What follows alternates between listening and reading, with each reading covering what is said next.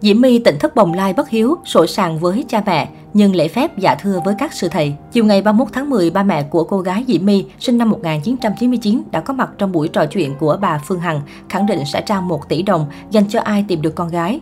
Hơn 2 năm qua, bà Mai, mẹ thiếu nữ từng là nguyên nhân khiến tỉnh thất bồng lai bị đại náo, chưa từng có một ngày bình yên. Mẹ biết con đang u mê, cho dù mẹ có khổ cực thế nào thì mẹ cũng tìm con cho được. Mẹ không thể nào bỏ con được. Con quay về với cha mẹ đi con, mẹ năn nỉ con, người mẹ nói.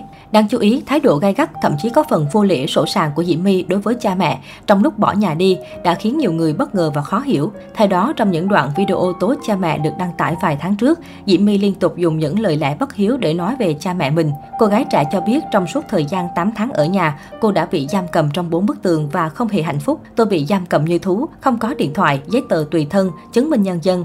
Họ canh chừng 24 trên 24. Tôi đang sống giữa thành phố Hồ Chí Minh mà như trong tù vậy. Không chỉ vậy, trong đoạn video được đăng tải trên YouTube đó, Diễm My còn nhắc đến việc cha của mình liên tục có những hành vi xâm hại đối với cô và lên kế hoạch tiêu diệt thiền am bên bờ vũ trụ. Cô cho rằng cha mình là một người tàn độc, làm những việc hại người và mẹ cô biết nhưng không dám lên tiếng vì lo sợ.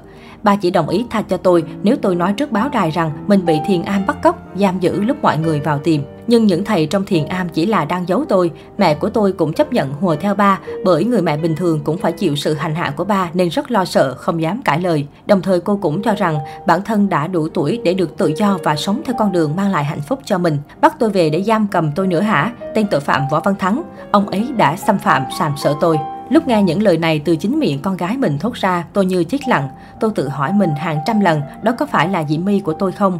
Đó có phải là con bé mà tôi nuôi nấng từ khi còn tấm bé, cho đến lúc là cô sinh viên đại học không? Tại sao nó lại như vậy? Tôi khẳng định với trái tim của một người mẹ, không bao giờ có chuyện ba ruột mi làm điều đó. Giáo hội Phật giáo, các cơ quan chức năng đều đã tiến hành điều tra về sự việc này, đã có kết luận.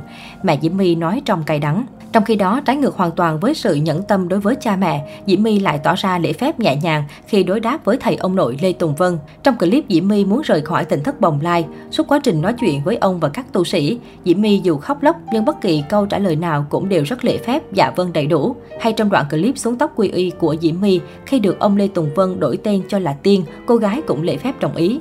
Ông Lê Tùng Vân nói, giờ thầy lựa cho con một cái pháp danh ngang, bởi vì nó đáng, xứng đáng là tiên nữ. Vậy thì hai thầy đồng ý cho con chữ tiên nha, bởi tiên là có đức hạnh.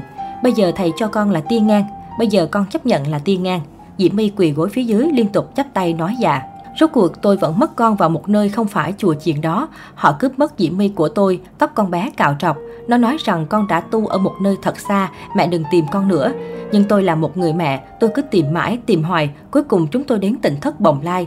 Thấy quần áo con bé mắc trên sào phơi đồ. Diễm My từ 52kg xuống còn 43kg, ốm yếu, xanh xao, tinh thần không ổn định. Hiện vụ việc liên quan đến Diễm My cũng như thiền am bên bờ vũ trụ vẫn thu hút được sự chú ý của nhiều người.